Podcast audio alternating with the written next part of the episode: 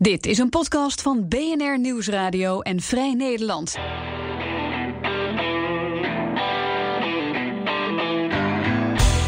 In deze Double Dutch podcastserie volgen correspondenten Reinoud van Wachtendonk en Freke Vuist Trump's America.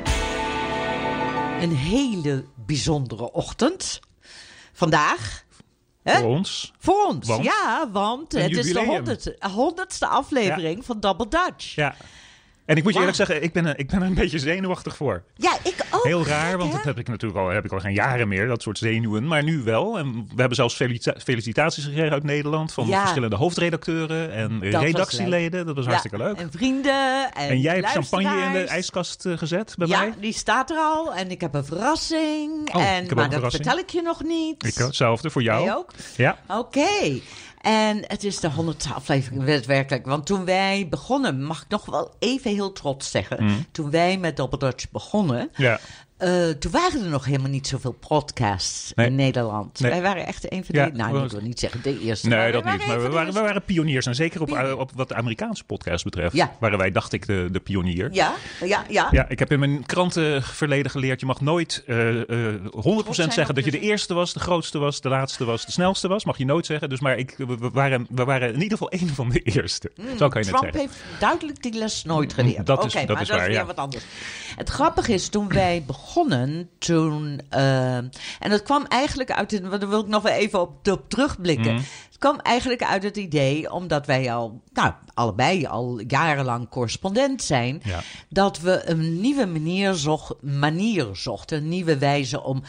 Ja, de verkiezingen te verslaan. en, ja, ja, ja, eh, ja. ja, want eh, ja, jij waarschijnlijk ook. Maar de, mijn eerste verkiezingen in Amerika waren de ehm 1980 Jimmy Carter, Ronald Precies. Reagan verkiezingen. Ja, ja, en ja. dus er was een cyclus van, weet ik veel, negen of zo achtereenvolgende verkiezingen. Dus wat, moest je, wat kon je nog voor nieuws verzinnen? Ja, natuurlijk. Er zijn altijd nieuwe poppetjes en nieuwe koppetjes en, en, en nieuwe issues. Altijd maar, eh, dat wel, ja. maar, de vorm, toch op een, exact. qua vorm wilden we wel Exact. op een manier beginnen. Ja, Nou, en ehm, jij stelde die vraag een paar dagen geleden van, wat hebben we nu geleerd? En toen dacht ik, holy moly, wat hebben over, we over die honderd afleveringen. ja, Ja. en ehm, kijk, wij hadden natuurlijk toen we begonnen in januari 2016, hadden we geen flauw idee eh, dat eh, meneer Trump in het Witte Huis Nee. terecht zou komen. Dat Maar het was, het was van, van begins af aan, ook al hadden we op dat moment een beetje la, lacherig het idee dat hij het nooit zou halen, dat iedere goddamn aflevering van de podcast ging over Donald Ja, Trump. En dat was, en dat was, dat was van om te beginnen al een teken.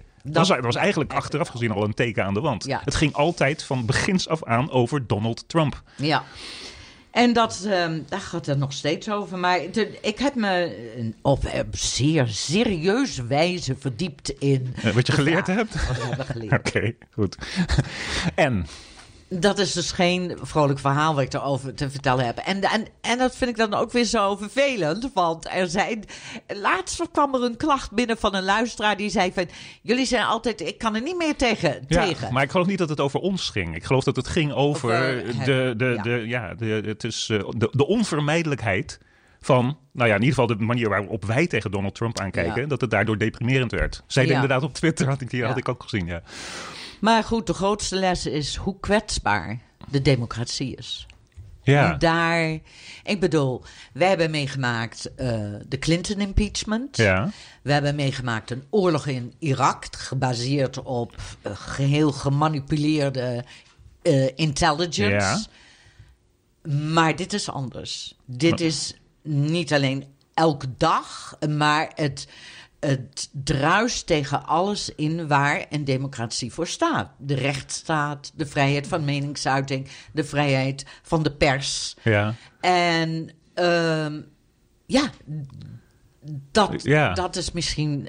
Het, een democratie Ja. is kwetsbaar. En ik heb me. En het grappige is natuurlijk Ha. dat, dat ik heel vaak heb gedacht van ja, mensen die eh, in landen hebben geleefd. Neem land als Chili bijvoorbeeld onder Ja. Allende, oké? Neem dat nou, oké, een democratie. Ja. En dat werd toen een dictatuur en een vreselijke dictatuur. Dus ik weet dat andere mensen dat hebben meegemaakt. Nu maken wij iets mee. Ik wil niet zeggen dat wij de Amerika een dictatuur aan het worden is. En dat geloof ik ook niet. Maar ik zie dus wel dat, dat heb ik me nooit eerder gerealiseerd. Dat een democratie kwetsbaar is. Ja. En het is kwetsbaar omdat het een democratie is. Ja. Omdat het voor het individu individu opkomt. Oké. Ja. Nee, dat zie ik. Dat Ja. zie ik, ja. Nou, ik ben blij dat je, dat je een beetje die draai maakte. Want ik, eh, ik, zat me, ik zat me echt te verbijten. Een van de lessen die ik heb geleerd is dus dat je niet te snel in de reden moet vallen. Oh. maar ik zat me dus echt te ver- verbijten. Want ik, heb, ik, heb, ik, heb, ik hoor dit en ik zie dit en ik voel dit ook wel een beetje. Maar ik heb geen concrete dingen echt gezien waarvan ik zeg van... ehm, we waarschuwden hier al voor vanaf het moment dat hij dat gekozen werd. Het is nu twee jaar en drie maanden later. En ik zie nog steeds niet echt concrete voorbeelden daarvan. Van het, eh, de- dus ik ga met je mee dat de- in de constatering dat de democratie kwetsbaar is. Maar we werken er kennelijk toch met z'n allen in zekere zin keihard aan om te voorkomen dat die instituten in elkaar donderen.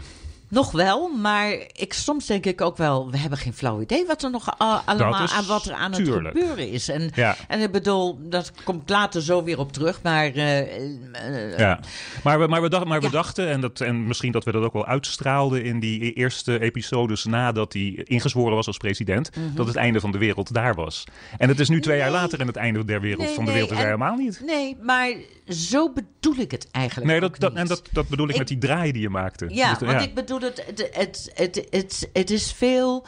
Ja, het is, ehm, het is niet zo van, oh mijn god, weet je wel, nu staan Ja. de soldaten op straat. Dat, dat is het niet. Nee.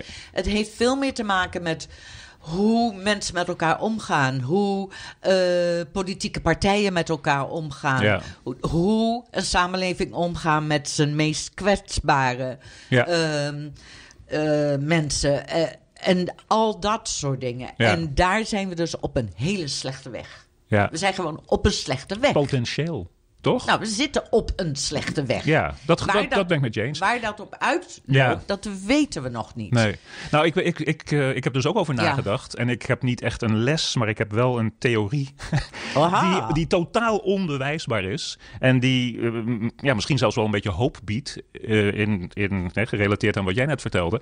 Ik ben er 100% van overtuigd. Maar het is 100% nooit te bewijzen. Want zo zit de wereld en het leven niet in, in elkaar. Dat als Hillary Clinton in 2016 wel die verkiezingen had gewonnen. Dat de Republikeinse Partij daardoor nog veel en veel en veel sterker zou zijn geworden. Want waar de Republikeinse Partij onder Obama en, en terugkijkend heel erg goed in is, is nee zeggen. Eh, Saboteren, blokkeren.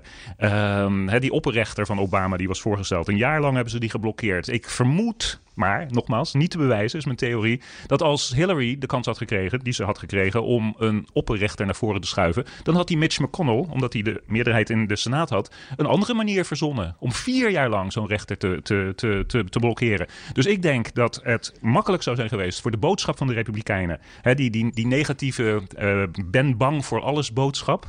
Mijn interpretatie, dat, zijn, dat is mijn kijk op die Republikeinse partij. Die had dan nog sterker wortel geschoten in Amerika. En in november 2018, wat we net hebben gehad, die tussentijdse verkiezingen, hadden er niet de Democraten, maar de Republikeinen, Republikeinen een nog gescoord. grotere meerderheid gewonnen Ja. in het, in het eh, congres. Dan was Donald Trump ongetwijfeld. ehm, eh, de boodschap van Trump, misschien niet de persoon van Trump, maar dan was de, de, de boodschap van Trump, die republikeinse boodschap, nog sterker geworden in 2020. Dan was er een republikeinse president. Ik zeg niet dat het Trump zou zijn geweest, maar een Cruz of een, nou Pence niet, maar een, een Cruz of, of, of noem nog maar een paar van die harde republikeinen president geworden. Ja. En dan was echt voor een generatie lang Amerika onder republikeinse laars gevestigd. Nogmaals, ik, kan het, ik zal het nooit kunnen Het bewijzen. is een soort chaos-theorie, hè? Oké, dus Nou, Trump, ja. Trump heeft chaos gecreëerd en dat Nou, Trump- Trump- brengt dan de omwenteling tekeer. Ja, in Is- zee- in- in- is precies. wat dus, wat, dus wat ik zeg is, het- Ja. en dat gaat een beetje tegen jouw argument in, dat Ja. de democratie nu kan herkennen eh, dat die weg waar het op zit verkeerd is. En dat Trump in zekere zin voor de republikeinse idealen die ze, die ze hebben, want hè, Trump is wat mij betreft altijd een symptoom geweest en niet, Ja, en niet dat eh, ben ik eh, van, van, van een republikeinse Ja. eh, politiek die al 40, 50 jaar lang eh, bestaat. Ehm, Trump is daar, is, is, hij, ze, zijn, ze zijn te vroeg aan de macht gekomen. En omdat Trump de slechtst mogelijke uitvoerder is van beleid, hij is gewoon een ontzettend slechte ehm, executive. Hè? Dat is Hij- waar. dus er zijn echt wel dingen die hij die, die, die, die niet slecht doet. En zeker voor republikeinse begrippen heeft hij bepaalde dingen gescoord. Maar hij is een ontzettend slechte politicus, dealmaker, uitvoerder. Dus als het een andere republikein in twee- 2020 was geweest, die wel goed zou zijn geweest, dan, dan was ik echt bevreesd geworden voor de toekomst van de democratie. Het is geen les, het is niet te bewijzen, maar dat is mijn idee. Oké.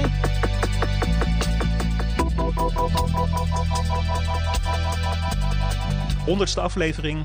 We nemen een aantal namen die in het nieuws zijn opgedoken om te tekenen wat er nu in de Verenigde Staten speelt. En de grootste naam die voorbij komt is natuurlijk Bernie Sanders. Ja, het verbaast mij natuurlijk niet dat hij zich weer kandidaat stelt voor presidentschap. Jij wel? Was jij daar? Nee, niet echt. Nee. Niet echt. Ehm, het grappige is natuurlijk dat, eh, dat het een heel andere situatie is Ja. dan, eh, dan bij de afgelopen eh, presidentsverkiezingen. En dat. ehm, ja, Ja. hij, maar wat, hij wat is- bedoel je daarmee? Nou, omdat hij dat hij toen meer- een outsider was en nu in zekere zin een insider? Ja, Zoiets?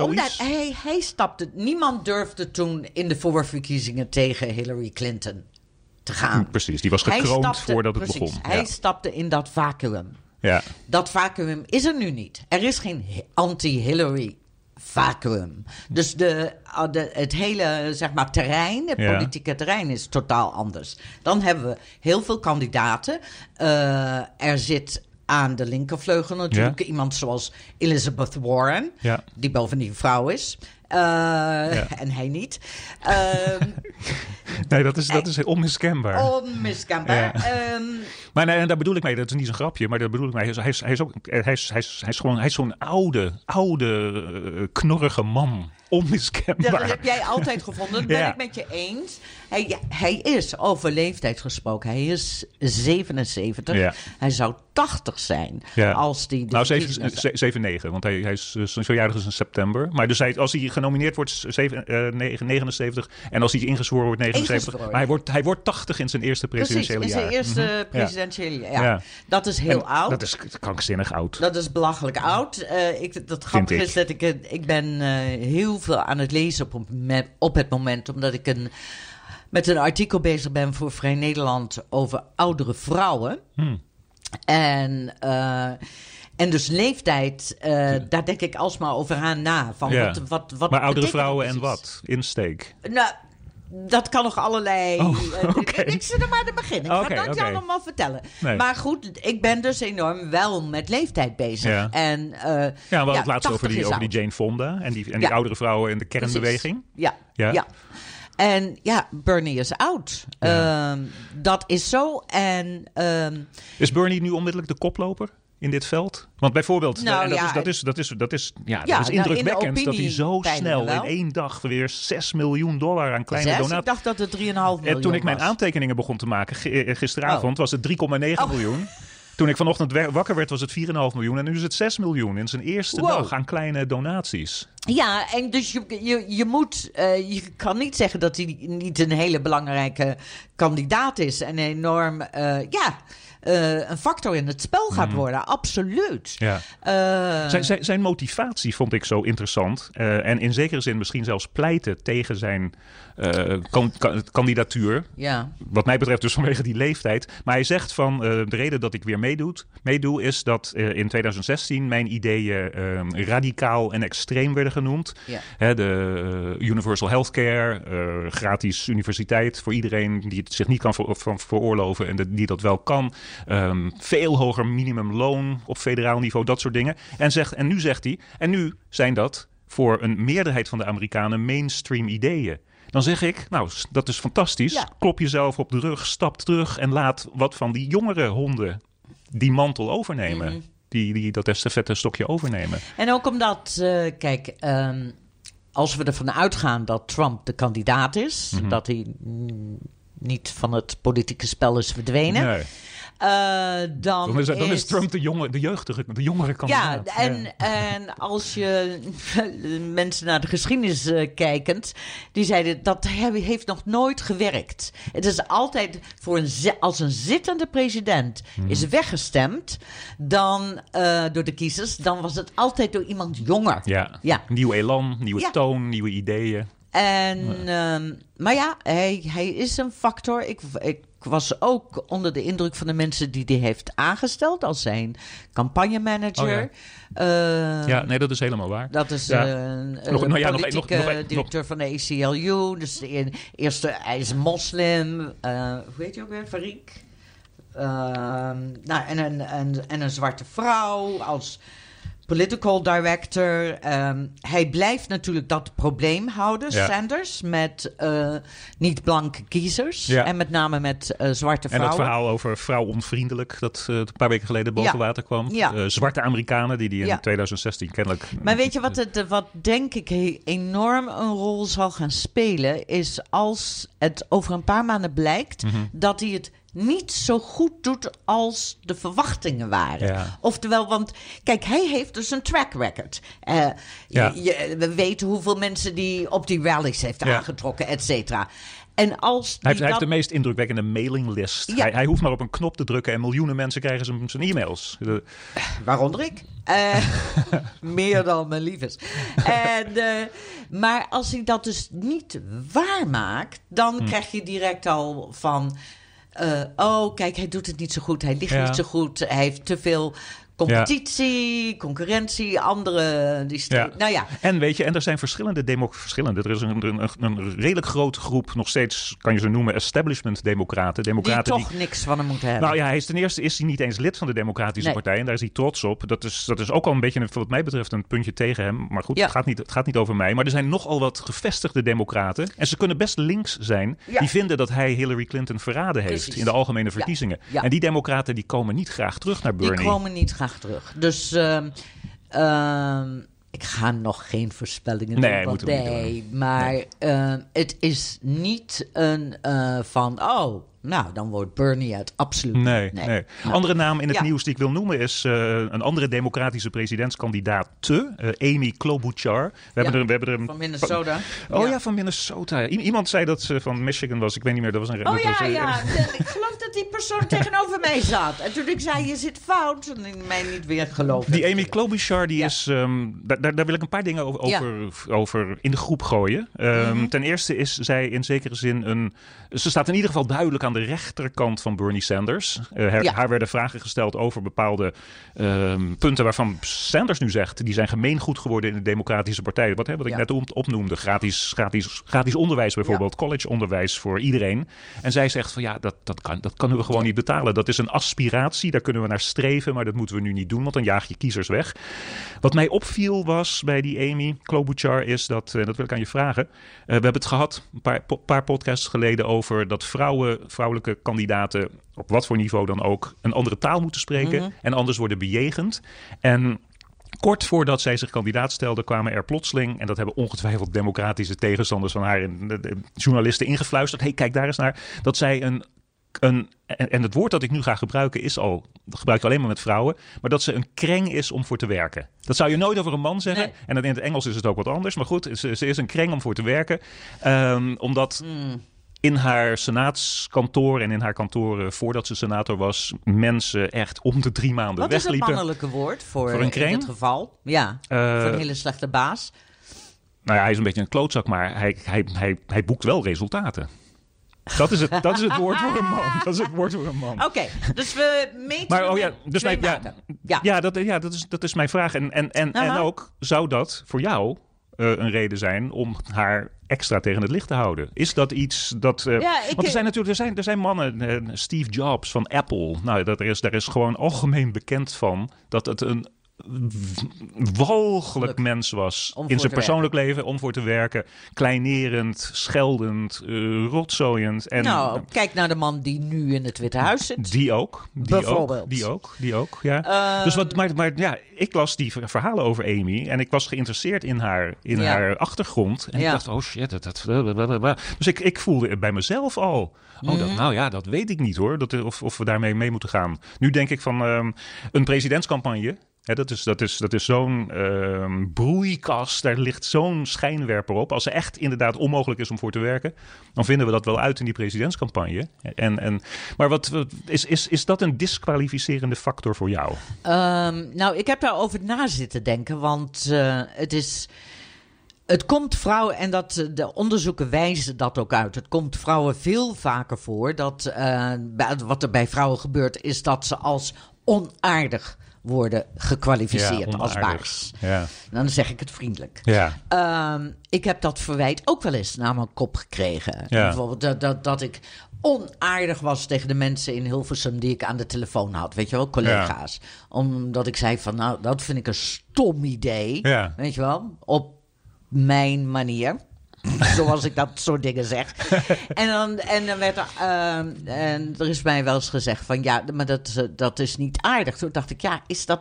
Hangt dat nu van mij af? Ben, ben ik dat? Ja, want ik ben inderdaad bot soms, maar welke Nederlander is dat niet?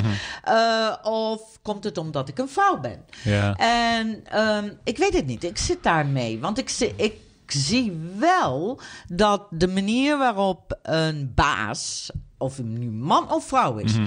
zijn of haar staf bejegent, zegt wel iets natuurlijk. over die persoon. Vind ik ook. Dus dat vind ik wel een legitiem onderwerp. Ja. Ik, eh, achteraf gezien had ik, eh, had ik wel honderd verhalen willen lezen over hoe Trump mensen uitkafferde. Ja, ja, ja. Nee, dat, dat, dat, dat heb ik ook. Ik ben, ik ben daarom een van, die, een van de mensen die eh, in Nederland moet je, is het altijd van. eh, als, een, eh, als een politicus eh, eh, hè, zijn vrouw of zijn man bedriegt, eh, dat zijn zijn persoonlijke zaken, hebben we niks mee te maken. Ik vind dat het wel degelijk iets zegt over, over het karakter van iemand die jou gaat leiden, die jou gaat vertellen wat jij moet doen in je leven. Ja. Ehm, als, ik, als, wij hadden, als we meer hadden geweten over Bill Clinton bijvoorbeeld, wat een ongelofelijke ploertige schoft dat was. Wij over- wisten veel over Bill Ja, dat is ook weer waar. Ja, ja, ja. net, ja, ja. net zoals we veel ja, over Trump. Heel charmant. Ja. Ehm, en, eh, en we hadden iemand anders nodig na eh, Bush. Ja, En Reagan en. Bush. Dus dat gaat Wat zich ik uitkristalliseren. Ik, ik, vind het een, ik vind het heel interessant. Het komt bij dat, eh, dat Amy Klobuchar zich presenteert als Midwestern nice. Ja, dat is. Nou, jij hebt familie. Hè, van Oh, die zijn allemaal zo familie. ontzettend- Jij kent er heel veel. Zij zijn het Mijn- tegendeel van, mijn- van bot en Precies. openlijk in de Mijn omgang. schoonouders kwamen uit Wisconsin. Mhm. En eh, ja, die hadden ook dat, dat beleefde, dat wat gereserveerde, wat als Midwestern nice wordt Ja. gezien. In plaats van dat weet je rauwdouwerige van New York Ja. of LA. Ja. Hè? En ehm, ja, en het is, het, daar botst het ook een beetje mee. Dus dat, Ja. dat vond ik ook wel grappig. Ja, ja, we, zullen, we zullen het zien. We Ik, ik, zullen ik, het zien. ik, weet, ik weet vrijwel zeker dat ze in ieder geval van, nu al gezien moet worden als een, als een first tier. Als iemand op het eerste, Ja. op het eerste plan. Ben ik met je eens. Eh, ja. Ook omdat ze dus wat, wat meer rechts staat van wat op dit moment de stroming in de Democratische Partij lijkt te zijn. Eh, nog één naam, een beetje kort, eh, want, ik, want, want we, we willen niet de indruk wekken dat dit nu echt iets tegen Donald Trump is, waar Trump bang voor moet zijn. Maar die naam is William Weld. ja, die kennen wij omdat hij onze gouverneur is geweest in Massachusetts in de jaren negentig. Wist jij dat hij in 1994 herkozen werd als gouverneur in het superdemocratische blauwe Massachusetts met de grootste, met het grootste verschil ooit gemeten in gouverneursverkiezingen in Massachusetts. Hij kreeg wist ik niet. 71% van de stemmen en de democraat 28. Dus hij was een, hij was een, hij was een geliefde gouverneur. Hij was een geliefde En gouverneur. hij heeft nu eh, bekendgemaakt dat hij eh, eh, ernstig overweegt. Hij heeft een exploratory committee of zoiets Ja. opgericht om in de eerste voorverkiezingen Donald Trump in de Republikeinse Binnen voorverkiezingen de uit te gaan Republikeinse dagen. Partij. Want hij is een tijdje is hij de partij zeg maar, uitgestapt. Want hij was eh, de eh, presidentskandidaat in de Voor de- Libertarian bij de Libertariërs, ja. Ja. precies. En eh, hij heeft zich net weer, echt, echt vorige week, of Ja. heeft hij zich weer laten herregistreren als republikein. En hij, Hij is... is, eh, van een soort van uitstervend geslacht van Republikeinen, hè? ja, Hij ja is de Oost, een netjes. Oostkust-republikein. Hij is, hij is heel netjes, hij is vriendelijk, hij is... ja, ehm, hij is Wall Street, absoluut. Ja. Eh, Hij is fiscaal conservatief. Fiscaal op, op, Op, conservatief. hè, op, een, een country club re- republikein, zoals Ja. die aan de Oostkust eh, Ja. ze dat noemen. Eh, sociaal heel noemden we dat ruimdenkend. Rockefeller-republikeinen, weet exact, je nog? ja. ja, En, en was het niet... Was het White Stockings of Silk Stockings republikeinen aan de, de, de Upper East Side in Manhattan, waar al die geldmensen woonden? Die Oh. stemden allemaal republikeins. Ja. Maar op dit soort type William Ja. Weld-achtige. En Ja. waren volgens mij was het White Stockings meer. republikeinen. Maar Rockefeller kwam er ja. ook vandaan. Ja, ja. Eh. ik vind het interessant. eh, je moet ook niet vergeten dat natuurlijk bij, zo'n, eh, bij de voorverkiezingen in New Hampshire de eerste voorverkiezing is na de caucus in Iowa. En kiezers in New Hampshire zullen zich William Weld nog herinneren. Ja, als buurman. Ehm, dus wie weet Ja. tre- trekt Nou, ja. wel iets aan. Maar En- ik vind het ook grappig om te zien van... ehm, oh, het, er, er is nog zo iemand binnen de Republikeinse Partij. zijn, ja, het zijn er nog maar. Weet Ja. je dat? eh, oh, Ja. Ik heb een beetje nagekeken eh, in het William Weld verhaal. Ja. Eh, 90% op dit moment van de Republikeinen steunt Donald Trump. Dat, eh, d- er, er, zijn steeds minder Republikeinen, omdat ze Ja. zich laten, laten onregistreren. Eh, eh, ze, ze worden onafhankelijk. En in New Hampshire is het zo dat eh, onafhankelijke kiezers kunnen tijdens een voorverkiezing kunnen kiezen. Precies. Ze kunnen meedoen met de Democraten of met de Republikeinen Ja. als ze dat willen. Dus een, on- dus een onafhankelijk, iets, iets wat minder re- rechts, iets wat nettere Republikein zou een kansje kunnen maken. Maar nogmaals, ja, het is het, is het opmerken waard dat een Republikein de moed heeft om dit te doen. Ja, Maar ik, ik denk niet dat het Trump schade gaat doen. Maar we, we- nee. we, wilden maar noemen. for him. Ja. Absoluut. Good for Ja. him. Ja. Oh, zal ik nog één? Oh, Ja, nog, nog één ding trouwens, wat ik me ook niet realiseerde van die William Weld. Ehm, in 19, eh, hij, was, hij werd dus herkozen met die, met die grootst mogelijke meerderheid. Eh, Toen heeft hij, is hij voor de Senaat gegaan, heeft hij niet gewonnen in Massachusetts. Toen is hij door Bill Clinton, president Bill Clinton, voorgedragen als de ambassa- Amerikaanse ambassadeur naar Mexico.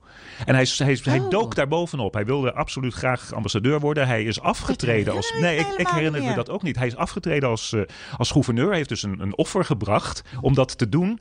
En eh, toen had je dus al die verdeeldheid in de Republikeinse Partij tussen de mens, William Weld, die Oostkust-Republikeinen en de hardrechtse Republikeinen.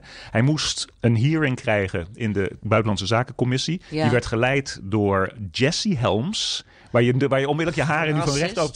Vreselijk rechtse, nare, nare, nare, nare Ja. man. En die heeft hem niet eens de, eh, de gunst verleend om zich te, te, te komen presenteren voor die commissie. Die Jesse Helms die heeft die, republikein, die republikeinse partijgenoot van hem, gewoon kalt gesteld, afgeserveerd. En dat was in zekere zin het einde van William Weld's eh, carrière in de republikeinse politiek. Dus toen was er al eh, pra- sprake van broedermoord en hardrechtse eh, afrekeningen Ja. met, met, meer gematigde republikeinen. Oké, genoeg over deze namen. Ja. Dit is de honderdste aflevering van Double Dutch. En deze podcast wordt mede mogelijk gemaakt door applelease.com. Apple Lease is full service Apple leasen voor bedrijven in Nederland en België. Meer informatie op het internet applelease.com.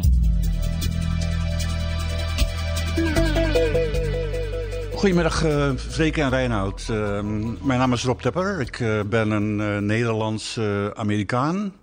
en ik wilde aan je vragen, dat, of zeggen eigenlijk, dat ehm, in mijn eh, contacten, eh, die ik nog steeds natuurlijk heb met eh, Nederlanders, het erop lijkt dat niet helemaal duidelijk is aan een aantal van mijn kennissen en vrienden wat hier nu aan de gang is.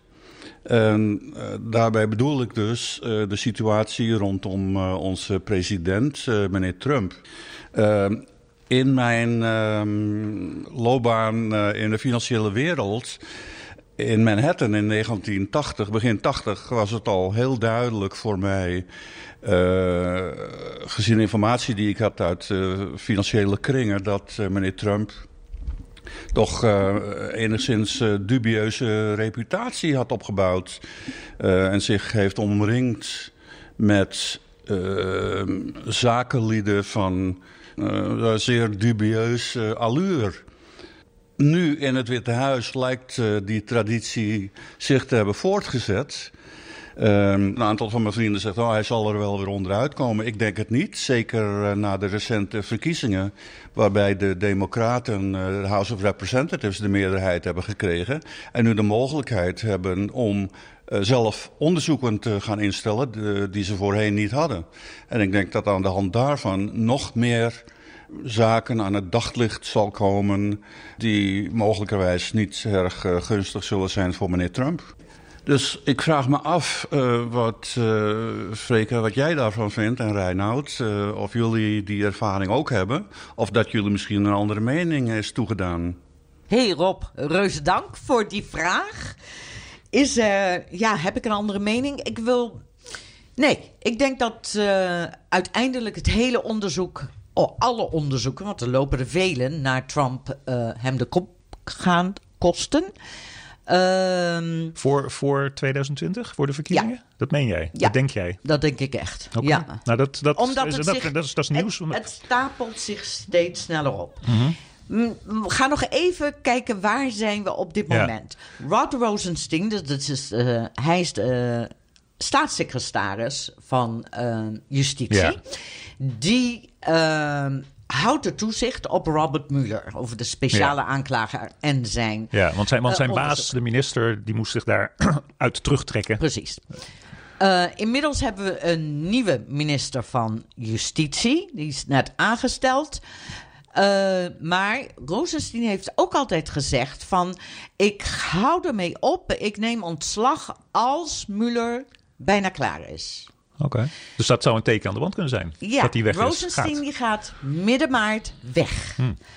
Dus de speculatie is nu, en die loopt natuurlijk al lang, de speculatie dat Mueller bijna klaar is. Ja. Maar die speculatie komt nu enorm omhoog. Oké, dat is één ding. Oké. Dan zitten we met heel veel onderzoeken. We zitten met Mullers onderzoek, waarbij nu tal van mensen veroordeeld zijn. Mensen al in de gevangenis hebben gezeten. Ja. Mensen eh, zich schuldig hebben verklaard, et cetera. Ja. Allemaal mensen die betrokken waren bij de Trump-campagne, waarvan er twee mensen centraal zijn. Uh, en dat was Paul Manafort, zijn uh, Trumps campagneleider, en Michael Flynn, Ja. ze, uh, die hoofd van zijn, die nationale veiligheidsadviseur zelfs in het Is Witte Huis was. geworden. Ja. Daar wil ik later nog even op Voor wat twee weken. Twee weken heeft hij het volgens mij volgehouden. Ja, en toen werd hij er weer uitgekieperd. Maar er loopt ook. Er lopen ook andere onderzoeken. En Ja. die onderzoeken lopen in Manhattan. En dat is van de federale minis- ministerie van Justitie. Ja. In het Southern District New York Court. En dat betekent dus dat die doen. eh, daar loopt het hele onderzoek naar Michael Cohen. Naar eh, Trump's eh, persoonlijke advocaat. Ehm, daar loopt nu ook een heel onderzoek naar de uh, Trump's business en naar de inauguratie. Ja. Waar blijkbaar allerlei vreemd geld en vreemde toestanden zijn gebeurd. Waarom? Omdat de Southern District heeft jurisdictie hierover. Want die organisaties, zijn bedrijf en, zijn, en de inauguratiecommissie... Die waren gezeteld in Manhattan. Ja. Nou, de Southern District staat erom bekend dat het. Uh, nou ja, die, die voert, uh, die klaagt mensen op Wall Street aan, Ja. die de grote Ja, corruptiezaken, en, en et maffia- cetera. en maffia-families. Maffia, et Ze cetera. hebben heel veel zicht op samenzwering. Ja. Maffia's, Wall Street, banken, eh, samenzwering, samenzwering, samen. Ja. Daar zijn ze ontzettend goed in. En daar draait dit om. Nou, dus stel je voor dat Mueller zegt ergens in het voorjaar klaar is Mhm. en een rapport inlevert. Wat, wat hij overigens niet bij de wet hoeft te doen, maar wel mag doen. Ja. En het hoeft ook niet openbaar gemaakt te En worden door het ministerie van Justitie. Ja, maar ja. Wel, dat is nog weer een hele andere zaak. Maar goed, dan blijven al die onderzoeken mm, eh, bij de Southern District gewoon doorlopen. ja. Daar, daar heeft Mueller op zich niks meer mee Nee. te maken. En kennelijk, en kennelijk misschien kan je, dat, kan je me dat ook uitleggen. Kennelijk is het ook zo dat Mueller, als hij zou hebben geconcludeerd dat Trump of zijn, en zijn topmensen zulke zware dingen hebben gedaan dat hij in staat van beschuldiging gesteld zou moeten worden, dat Mueller daar een probleem mee zou, mogen, mee zou kunnen hebben, maar dat de officier van justitie in, in Manhattan, in dat Southern District, wel die macht heeft. Omdat wat zich allemaal heeft afgespeeld met Trump voor die verkiezingen ehm, niets te maken hebben met zijn ambt als president. Dat is totale speculatie. Hmm. Omdat er een soort van protocol eh, op het ministerie van Justitie is. Geen, geen wet, maar gewoon een soort van protocol. Ja. Dat een zittende president niet voor een criminele daad kan worden aangeklaagd. No matter what. Ook als hij dat 20 jaar geleden had gedaan.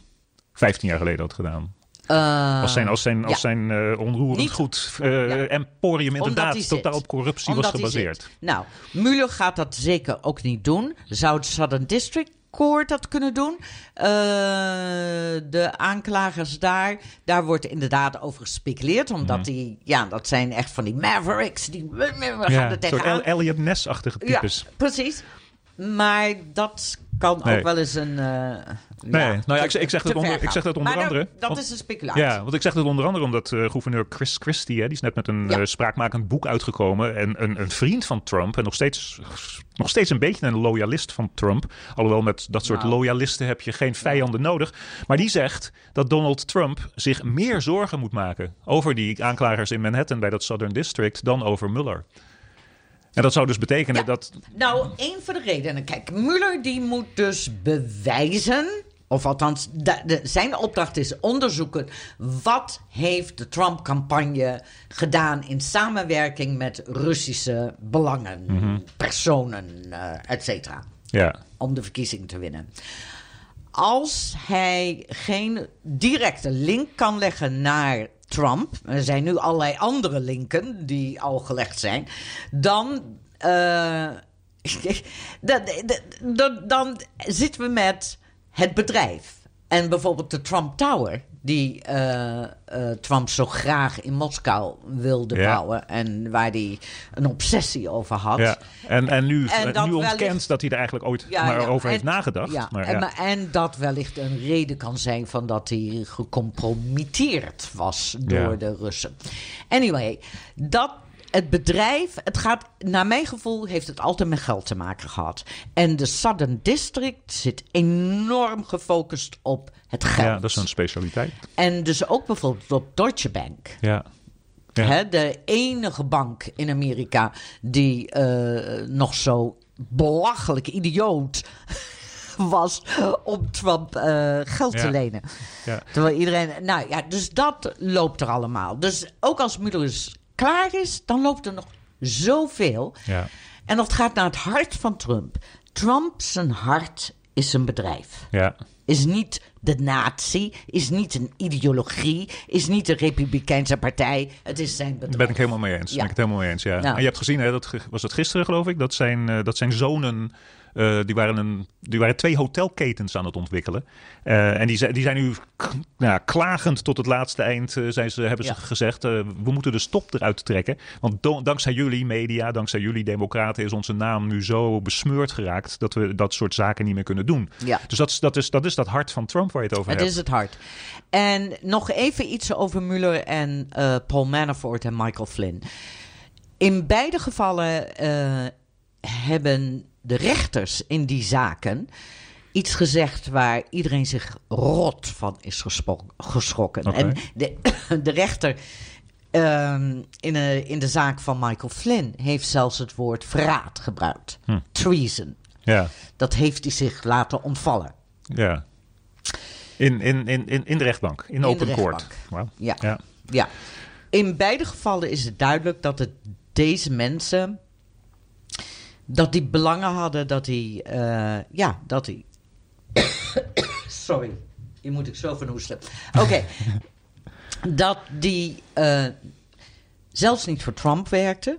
Of misschien wel voor Trump, of wie weet. Maar dat, niet, dat ze verraad hebben gepleegd aan Amerika. Ja.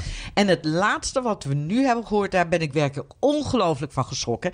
Ik wist dat Flynn betrokken was bij een poging om uh, kernreactoren te bouwen in Saoedi-Arabië. Ja, dat komt nu naar boven. Die, die beerput is nu open aan het gaan. Die beerput is nu open aan het gaan dankzij de democratische, het Democratische Huis van de Afgevaardigden. En wat blijkt, dat is gewoon dus een kleptocratie. We hm. zitten dus midden in, in mensen die alleen maar aan hun eigen geld, winstbejag denken. Ja. En hun eigen bankrekeningen.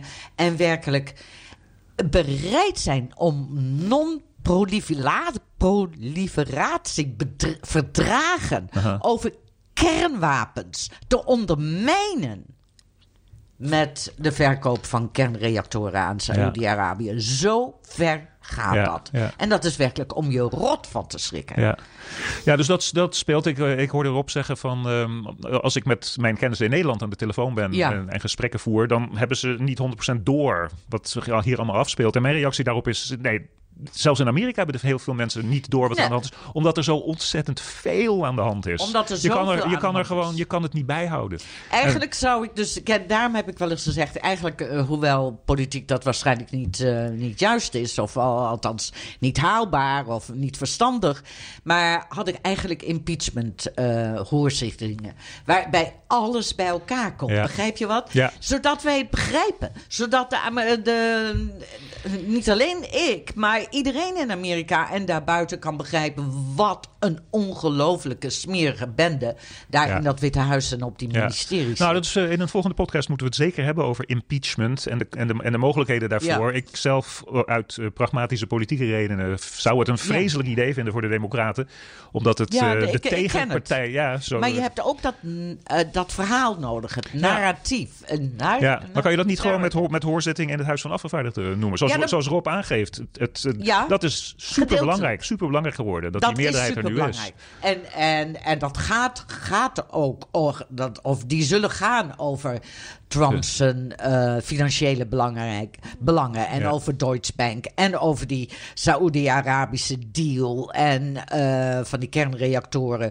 En, maar dat geef je niet dag in dag uit een focus ja, erop. Op die manier. En uh, dat hebben we nodig. En daarom zeggen ook veel mensen: ja, nou dan moeten we wachten op het rapport van Mueller.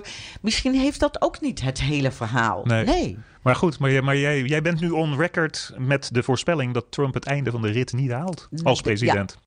En je luistert naar de honderdste aflevering van Double Dutch. En deze podcast wordt mede mogelijk gemaakt door EFK Interim Management en Advies. EFK ondersteunt organisaties in de publieke sector met interim HR en financials. Ga naar de website efk.nl voor meer informatie.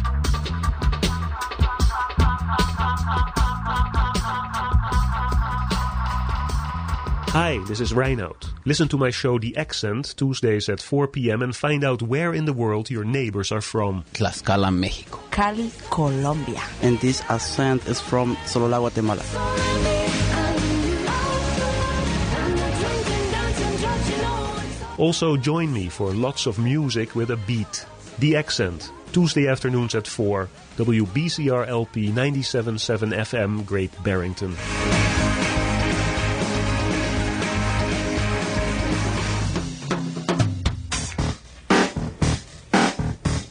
Oké, voor die honderdste aflevering heb ik een verrassing voor je. Een, uh, ik ga het noemen een, uh, een, een audio-archeologische verrassing. Tien jaar geleden had ik een show op uh, het radiostation in Great Barrington, WBCR LP.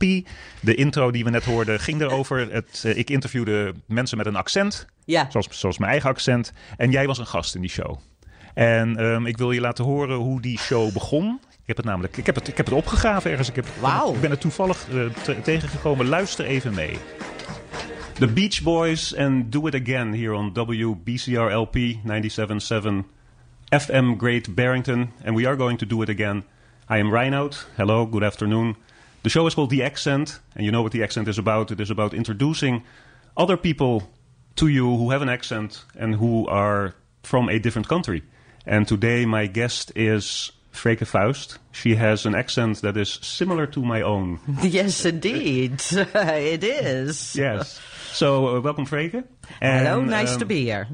Tell me, first of all, uh, a little bit about yourself. Uh, really beginning at, at the beginning. Where in the Netherlands are you from? Wow. How did you grow up? Grappig, hè? Ja. ja. Ja, ja. Er waren toen ongetwijfeld heel weinig mensen die, die dat gehoord hebben. Maar ik was mijn bureau aan het opruimen. En ik kwam een, een cd tegen, in, eh, diep in een la. En daar stond op ek- de DX, het accent, Freek Vuist. Dus ik ben gaan luisteren. Ik heb het, een- ik heb het een beetje moeten opschonen. Want ik, eh, ik moest zelf in zo'n heel klein studiootje. Hè. Het is, eh, eh. LP staat voor low power. Dus het is echt het is een, een community station waar je je eigen knoppen schuift. En daar was ik helemaal niet goed in.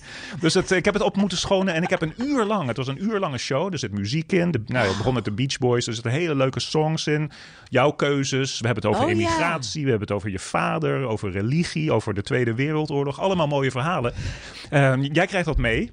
Maar ik dacht, het zou ook leuk zijn voor, voor, voor luisteraars om dat te, te, te kunnen horen. Er zijn ongetwijfeld luisteraars die zeggen nu, oh, dat wil ik ook horen. Ik kan het niet op het internet zetten vanwege de muziek. Maar ik dacht bij mezelf dat iedereen die ons gesteund heeft eh, via Patreon... Die krijgt, die, krijgt, die, die krijgt dat uur eh, audio-archeologische radio van ons als een soort cadeautje. Ehm, als je dus. Oh. ja, dat- ja dat- dat- ze- is het... Zeg ik niet vreselijke dingen? Ik bedoel, nou... Nou, je zegt het in het Engels, dus het valt allemaal enorm Oh. mee. nee, je zegt geen vreselijke dingen. En, en, en bijvoorbeeld aan- helemaal aan het einde van de show hebben we het over immigratie. En het is zo frappant om te horen dat toen al speelde... wat zich nu aan het eh, uitkristalliseren is onder Trump.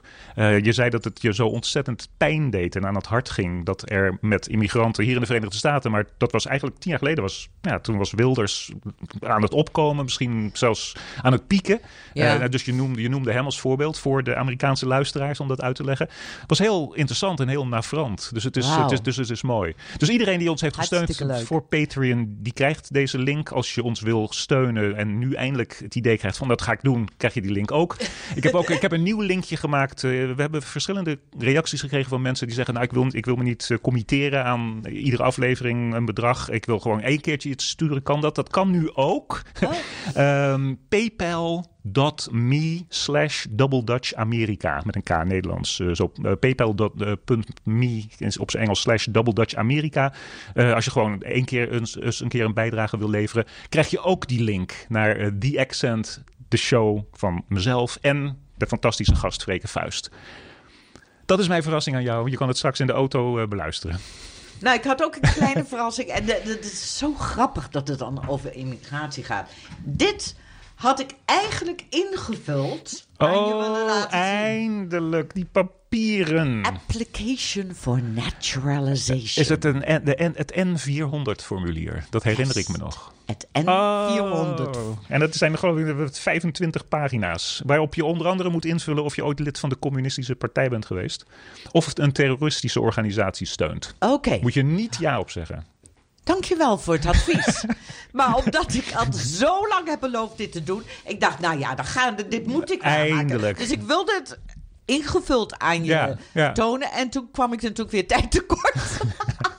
Nou, een paar weken. Ik kreeg, in ieder geval uit de printer. Ja. En Een van onze, een van onze luisteraars en Ja, die Patreon-leden. vroeg, hè? ja, die viel een paar weken Ja. geleden. Arthur eh, en zijn vrouw Josien, die zelf ook een beetje aan het overwegen zijn. Ze wonen in Connecticut. eh, om mogelijk Amerikaan te worden. Maar dat niet gaan doen zolang ze niet dubbele nationaliteit eh, kunnen, kunnen krijgen. Want ze zijn allebei Nederlanders. Ja, die vroegen van. En hoe is het nou met Freken? Ja. Is ze daar nou mee, eindelijk mee bezig? dus oké, goed. Maar dan, eh, dan ga ik je waarschijnlijk ook iedere podcast-episode vragen of je het nu echt hebt gedaan. ja, Tot je er nee, knettergek van mee. wordt. Dit, dit wordt bewijs. Oké, goed. Goed. Oké. Goed. Ja. Nou ja, ehm, dit was onze honderdste aflevering. Nee, nee, de nee. champagne. Heel dus die goed. gaan we nu, eh, omdat het radio is, voor het geluid eh, openen. Ik hoop dat het niet er, zo erg bruist dat het overal overheen komt. Maar. ehm, Wow! Oh, wow, en het bruist als een gek. Oh my god, het, gaat, het is over mijn recorder. Ik, oh shit, die recorder die is... Oh, het lijkt wel een Formule 1 wedstrijd. De auto, in dit geval de recorder, is helemaal... Ah, oh, nou daarom was ik waarschijnlijk zenuwachtig. Holy moly.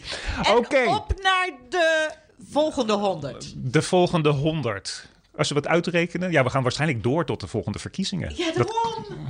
Oké, dat kan haast niet even anders. gaan zitten. Ik was even aan het, een beetje aan het Hey. oogmaken op. Oké, het was de honderdste aflevering. Een doordrenkte recorder. Het zal digitaal allemaal wel goed gaan. Ehm, nou, we vonden het hartstikke leuk om een 100 te doen. En we gaan door met, eh, met frisse moed en een eh, teug champagne. Absoluut. Tot de volgende keer. Tot de volgende keer. oh my god. Ja, hij gaat niet uitzien. Oh nee, nee, nee, nee. Je weet het. Oh god. ja, in principe. In principe zit de, zit de, opname gewoon goed. Maar en als ik de stekker eruit trek.